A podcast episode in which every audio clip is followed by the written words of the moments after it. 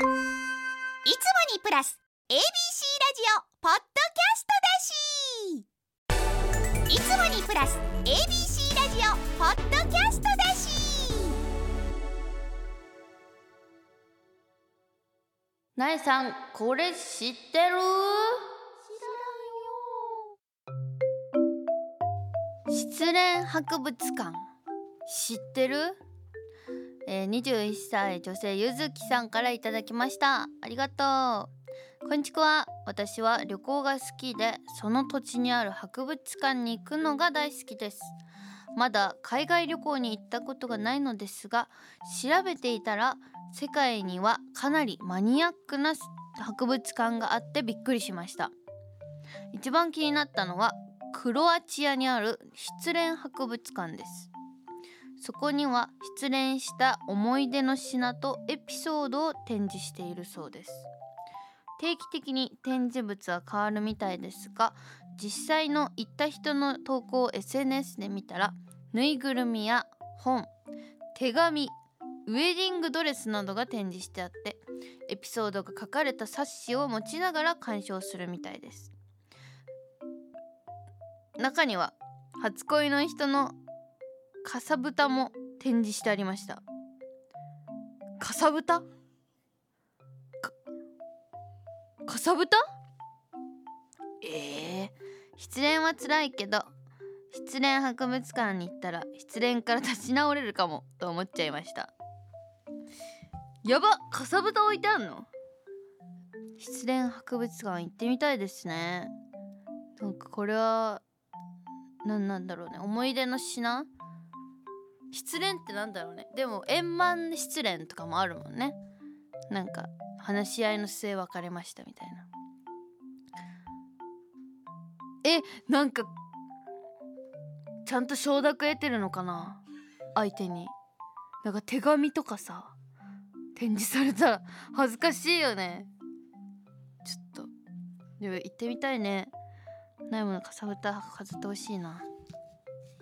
えー、スタッフさんが調べたところですね失恋博物館では日本語のガイドももらえるので日本人も多く訪れているそうです。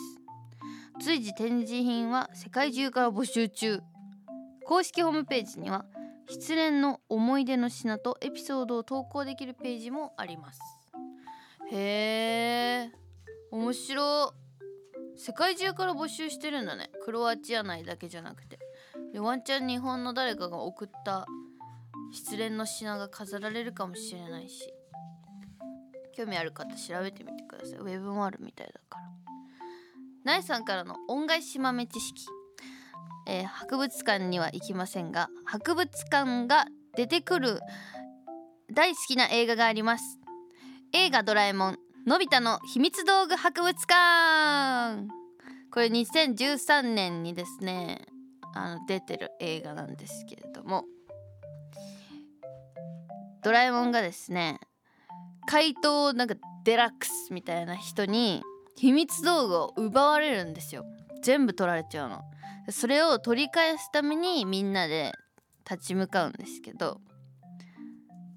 あとなんかポパイみたいなキャラクターがいるんですよ。なんかスライムみたいな。なんだっけ名前。ちょっと調べていいですか。なんて名前だろう。なんかスライムみたいな。そうそうそうここれこれこれ。イエスイエスイエスポポンだった。惜しいね。ポポンがめちゃくちゃ可愛いので見たことない人はぜひ見てみてください。えー、ゆずきさんにはクリアファイルをプレゼントいたします。なえさんこれ知ってるのコーナーではないに知ってほしい情報を大募集。学校で流行っていることや今のトレンド新常識などなどじゃんじゃん送ってください。なえなののブカピナ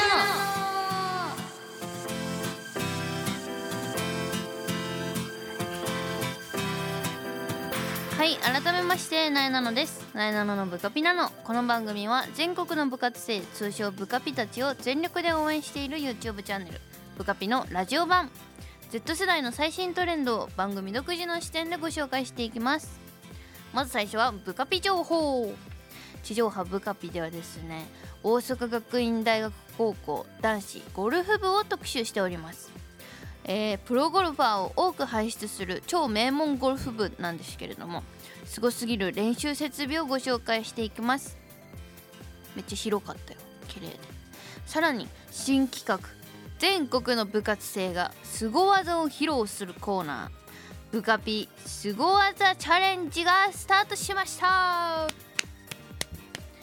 変な企画が出来上がりましたよ。2年生の羽部くんの上下に積んだボール2つを続けて打つ驚異のトリックショット。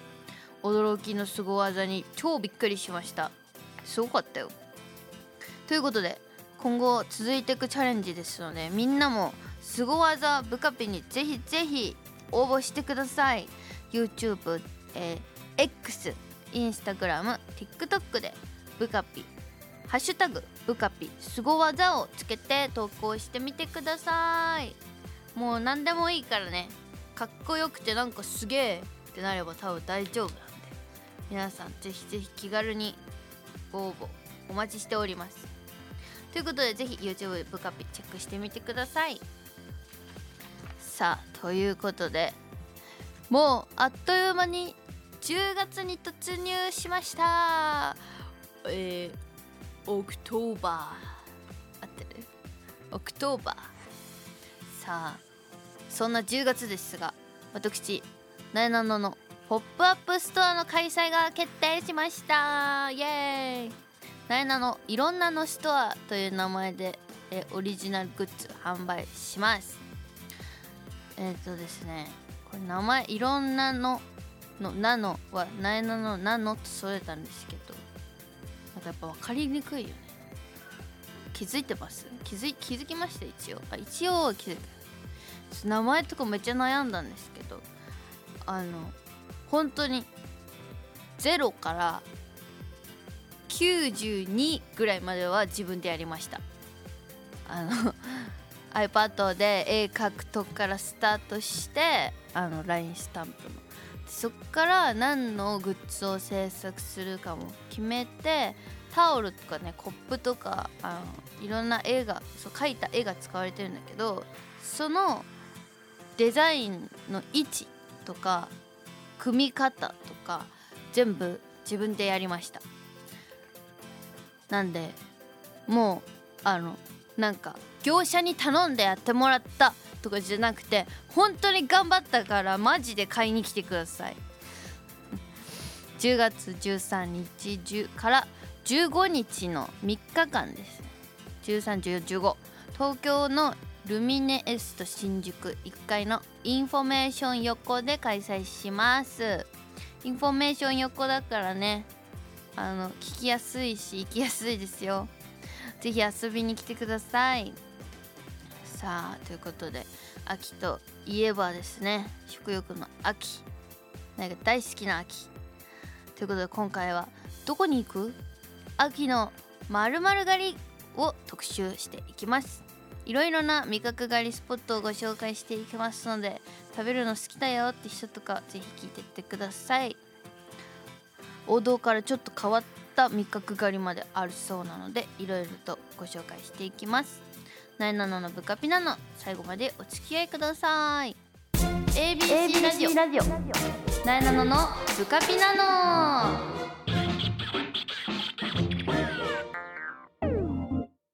どこに行く？秋のまるまる狩り。皆さんはまるまる狩りといえば何を思い浮かべますか？梨狩りぶどう狩り柿狩りとかね美味しい果物が多い季節ですけれども。そういえば秋の紅葉を見に行く時ってもみじ狩りって言いますよね。でももみじをもぎ取ることはしないのになぜもみじ狩りというのか。番組スタッフさんが調べたところによると一説としては平安時代貴族の人たちが外を歩き回ることは品がない行為とされていたんですがどうしても紅葉を見たいので狩猟に行くと見せかけてあの狩りね狩猟ってイノシシとかそういうのだよね。に行く行くと見せかけて紅葉を見に行ってたのでその名残でもみじ狩りとなったという説があるそうです。へえ庶民がもみじ狩りをするようになったのは江戸時代からでそれ,、ま、それが現在まで続いているようです。へえそうなんだ。なんか外出るだけで品がないとか言われる時代に生まれなくてよかった。貴族の人たちも大変だったんだね。もみじ狩りそういう意味らしいです。えー、それではここからはスタッフさんがおすすめの味覚狩りスポットをまとめてくれたので紹介していきます。まず1つ目。王道じゃなくてちょっと変わった味覚狩りをしたい人向け。西川農園のジャボチカバ摘み取り体験。ジャボチカバだって。静岡県静岡市にある西川農園ではブラジル南部原産の太もも科の果物ジャボチカバを栽培。毎週日曜日のみ収穫体験ができます。え初めて聞いた。ちょっと写真見る感じではね。ぶどう中が透明というか白っぽいぶどうなのかな？みたいな感じ見た目は。えー、ジャボチカバとは何か？木の幹の部分にボコボコと直接生えてくる幹果物。果物で直径2センチぐらい。にそんな大きくないね。普通ぶどうぐらいだねやっぱり。小さなお子様でも手が届きやすく収穫体験が楽しめます、えー、味はライチに似た熱帯性の香りと干の酸味と強い甘みがあります。甘くて酸っぱくてライチっぽい匂い。うん。木から直接生えるんだね。珍しい。なんか房みたいなイメージですけど果物。そのまま生えてるから取りやすいしいいですね。どんな味するんだろう。なんか何にもつけなくても美味しそうこの類は。ジャボチカバ。えー、西川農園ではですね農園カフェがあってジャボチカバメニューも楽しめるらしいです、えー、ジャボチカバラッシージャボチカバレアチーズケーキジャボチカバジェラート。全部うまそう。ジェラート食べてみたいな。美味しそう。ジャボチカバの収穫は10月から11月にかけてが旬のシーズン。もうベストやん今。ぜひ南米のフルーツを堪能してみてはいかがでしょうか？静岡県で南米味わえるんだね。静岡県静岡市だって。ぜひ静岡の近辺の方とかはジャボチカバ狩り行ってみてください。さあ続いて逆にね王道の味覚狩りがしたいよっていう人向け。苗は完全にこっち派です。年間15万人が来園。広島の平田観光農園、えー、広島県三次市にある平田観光農園は果物のテーマパーク。一年中季節の旬の果物を収穫することができます。めっちゃいいじゃん。SNS で常に美味しい果物の情報、えー、農園の情報をアップしていることから大人気。山間地帯にある場所ですが年間15万人が訪れる観光農園ですちゃいいね。結構山山の方にあるのかな。山の方にあるけどそれでも人が来るぐらい人気なわけですね。人気の秘密はちょうど狩りシステム。ちょうどってあの？ちょうどいいの？ちょうどかな？一般的にフルーツ狩りは1種類ずつ料金を払うことが多いですが平田農園平田観光農園はフルーツ狩りで珍しいチケット制を導入。8月から11月上旬に行っているちょうど狩りは園内を散策しながら欲しい果物だけ買っていく自由度の高い果物狩り？えすごっ。でその場で食べてもお土産にしても OK 時間制限もありません。自由に園内を冒険しながらフルーツ狩りを楽しめます。めっちゃいいじゃん。持って帰ってもいいの？何でもありやん。ええ。まあそれはねあの限度はあるでしょうけど持って帰っていいね。なんか暗黙の了解みたいな。えー、すごい。しかもなんかぶどうだけとかじゃなくてぶどうがなってたら食べたかったらぶどう食べていいしりんごが食べてりんご食べたかったらりんご食べていいってこと。めっちゃいいな。そして農園で食べられるパフェも人気。映えるパフェばかりですパフェの詳細はインスタグラムやフェイスブックで配信中です、えー毎日今日は何ができるのかをホームページにアップしているので行く時は必ずホームページをチェックしてください。だって今は何が枯れるんだろうね。今ピオーネ狩りがやってるそうです。これブドウみたいなやつ？ピオーネって。ねあんまわかんないや。ぶどうパフェめっちゃ美味しそうでした。超豪華なんだけど。えー、自慢のぶどうにライチのジュレカシューナッツクランチピンクグレープフルーツぶどうのジェラート自慢のピオーネなどなんかオレンジとかヨーグルトとかもいっぱい入ってる。豪華ですね。果物好きの方はぜひとも。さあ続いてこちらも王道の味覚狩りがしたい人向けです。いろんな味覚狩りができる農業公園。市議山のどか村、えー奈良県にある市議山の標高およそ350メートルくらいのところにある市議山のどか村。ここでは1年を通して季節の果物狩りと野菜狩りができます、えー10月から11月にかけてはナスビキャベツリンゴ里芋栗さつまいもみかんなどが収穫できます。もうザ秋って感じですね。そして珍しいのが11になるとで11月になるとできるのどか村天空メロン狩り。メロンメロン狩りとかあるの？大丈夫それ。なんか赤字にならない？メロンって高いよね。のどか村天空メロンは市議山の市議山のどか村と近畿大学農学部が共同して育てたメロンで収穫時期は6月下旬から11月中旬の年2回できるそうです。へえ。もう一つのどか村で体験できるのはのどか村天空卵拾い。え？広大な場所に鶏さんが平飼いされていて産み立ての卵を拾うことができ拾った後はお金を払って卵パックに詰め替えて持ち帰ることができます。一家族10個までらしいです。へえ面白なんかさ高い焼肉屋さんとか行くとめっちゃオレンジ色のなんか箸で掴んでも意外と潰れないみたいな黄身の卵とかあるじゃないですか。どこの卵これみたいなすごい卵。それをなんか超えてそうじゃない？はるか。で生まれたてってことでしょ？その高い焼肉屋さんにたどり着くまできっと1日と数時間とかは最低でもかかるじゃんきっとトラックで。運んだりみたいな競りでみたい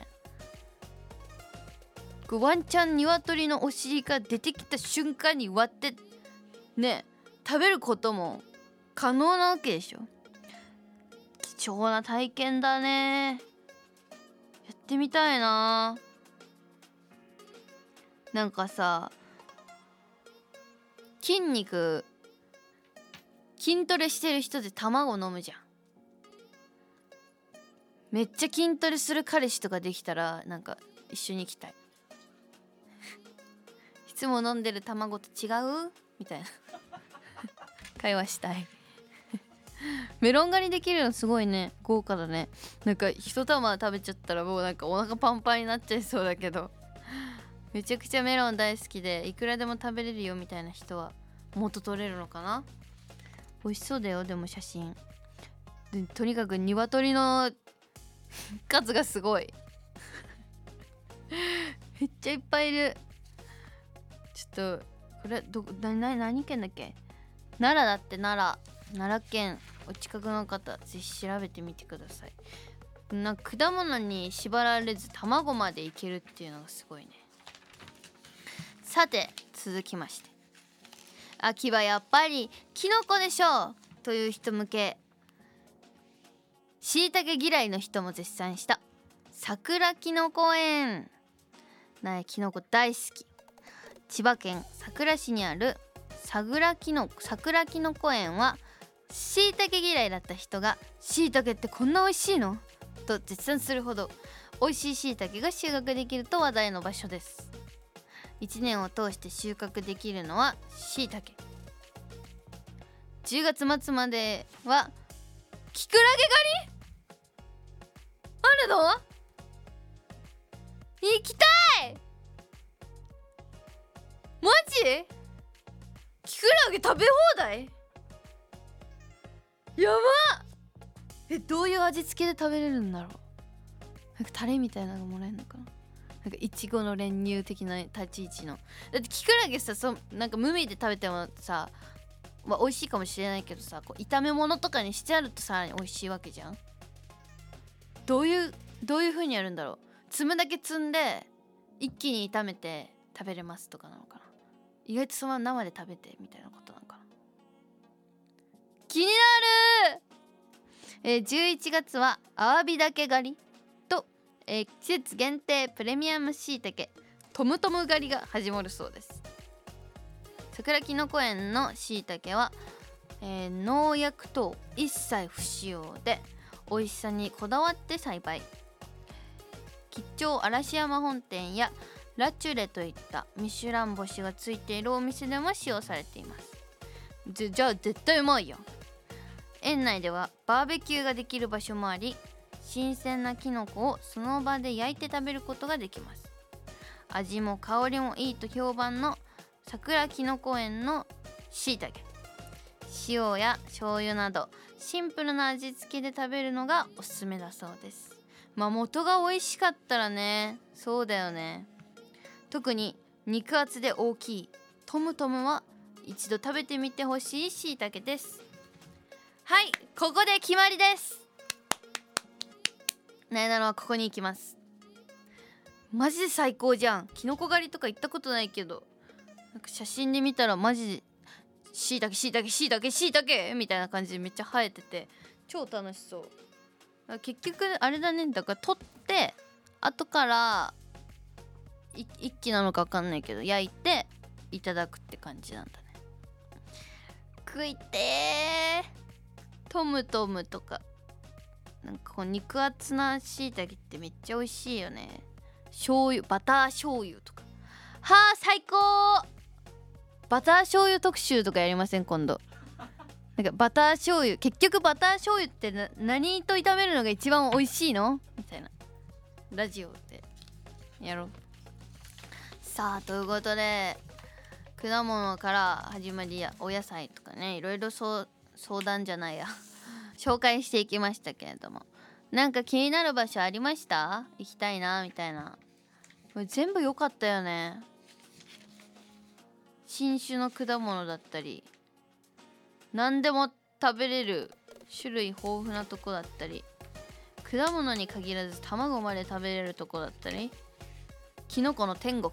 だったり皆さん自分のお好みの場所ここ以外にもねネットで探したらいっぱいあると思うし秋の食欲の秋をね楽しんでください。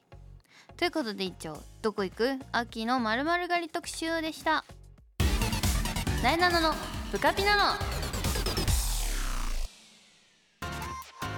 ここで番組からお知らせです。なえなののブカピナノでは皆さんからのメッセージを大募集。なえに聞いてほしいちょっとしたお話や悩み相談番組の感想もお待ちしております。メールアドレスはなえなの at abc1008.com なえなの at abc1008.com までたくさんのメッセージを待っております。そしてこの番組は放送から1ヶ月間 Spotify や Podcast でも配信中です。ラジコのタイムフリーとともにこちらもチェックしてみてください。そしてそしてブカビの YouTube チャンネルもチャンネル登録高評価よろしくお願いします。詳しくはブカピの Twitter、Instagram をチェックしてね。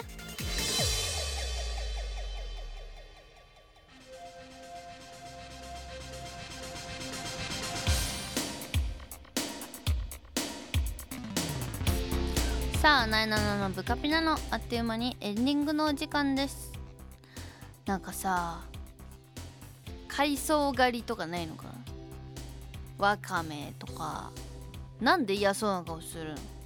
わかめとかもずくとかメーカーブとか。そういう海鮮海ぶどうとかね。食べ放題みたいな。バイキングでも何でもいいし。一気に食べれる場所とかなんか作ってくれないかな。絶対売れると思うんだけどな。あと魚卵魚卵狩りとか。イクラとか。たらことか。すじことか。あとあれあれ。黄色いやつ。数の子とか。そういうのやそういうところもやってほしいな今後。来年はそういうのも紹介していきたいと思います。あれば。さあ最後にじゃあ私なえなのからお知らせです。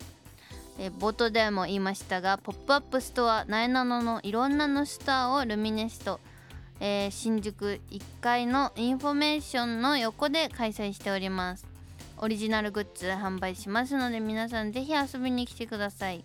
日程は10月13日金曜日から、えー、131415日の3日間です。ぜひ遊びに来てください。なえなのいる時間もありますのでぜひとも調べてきてください。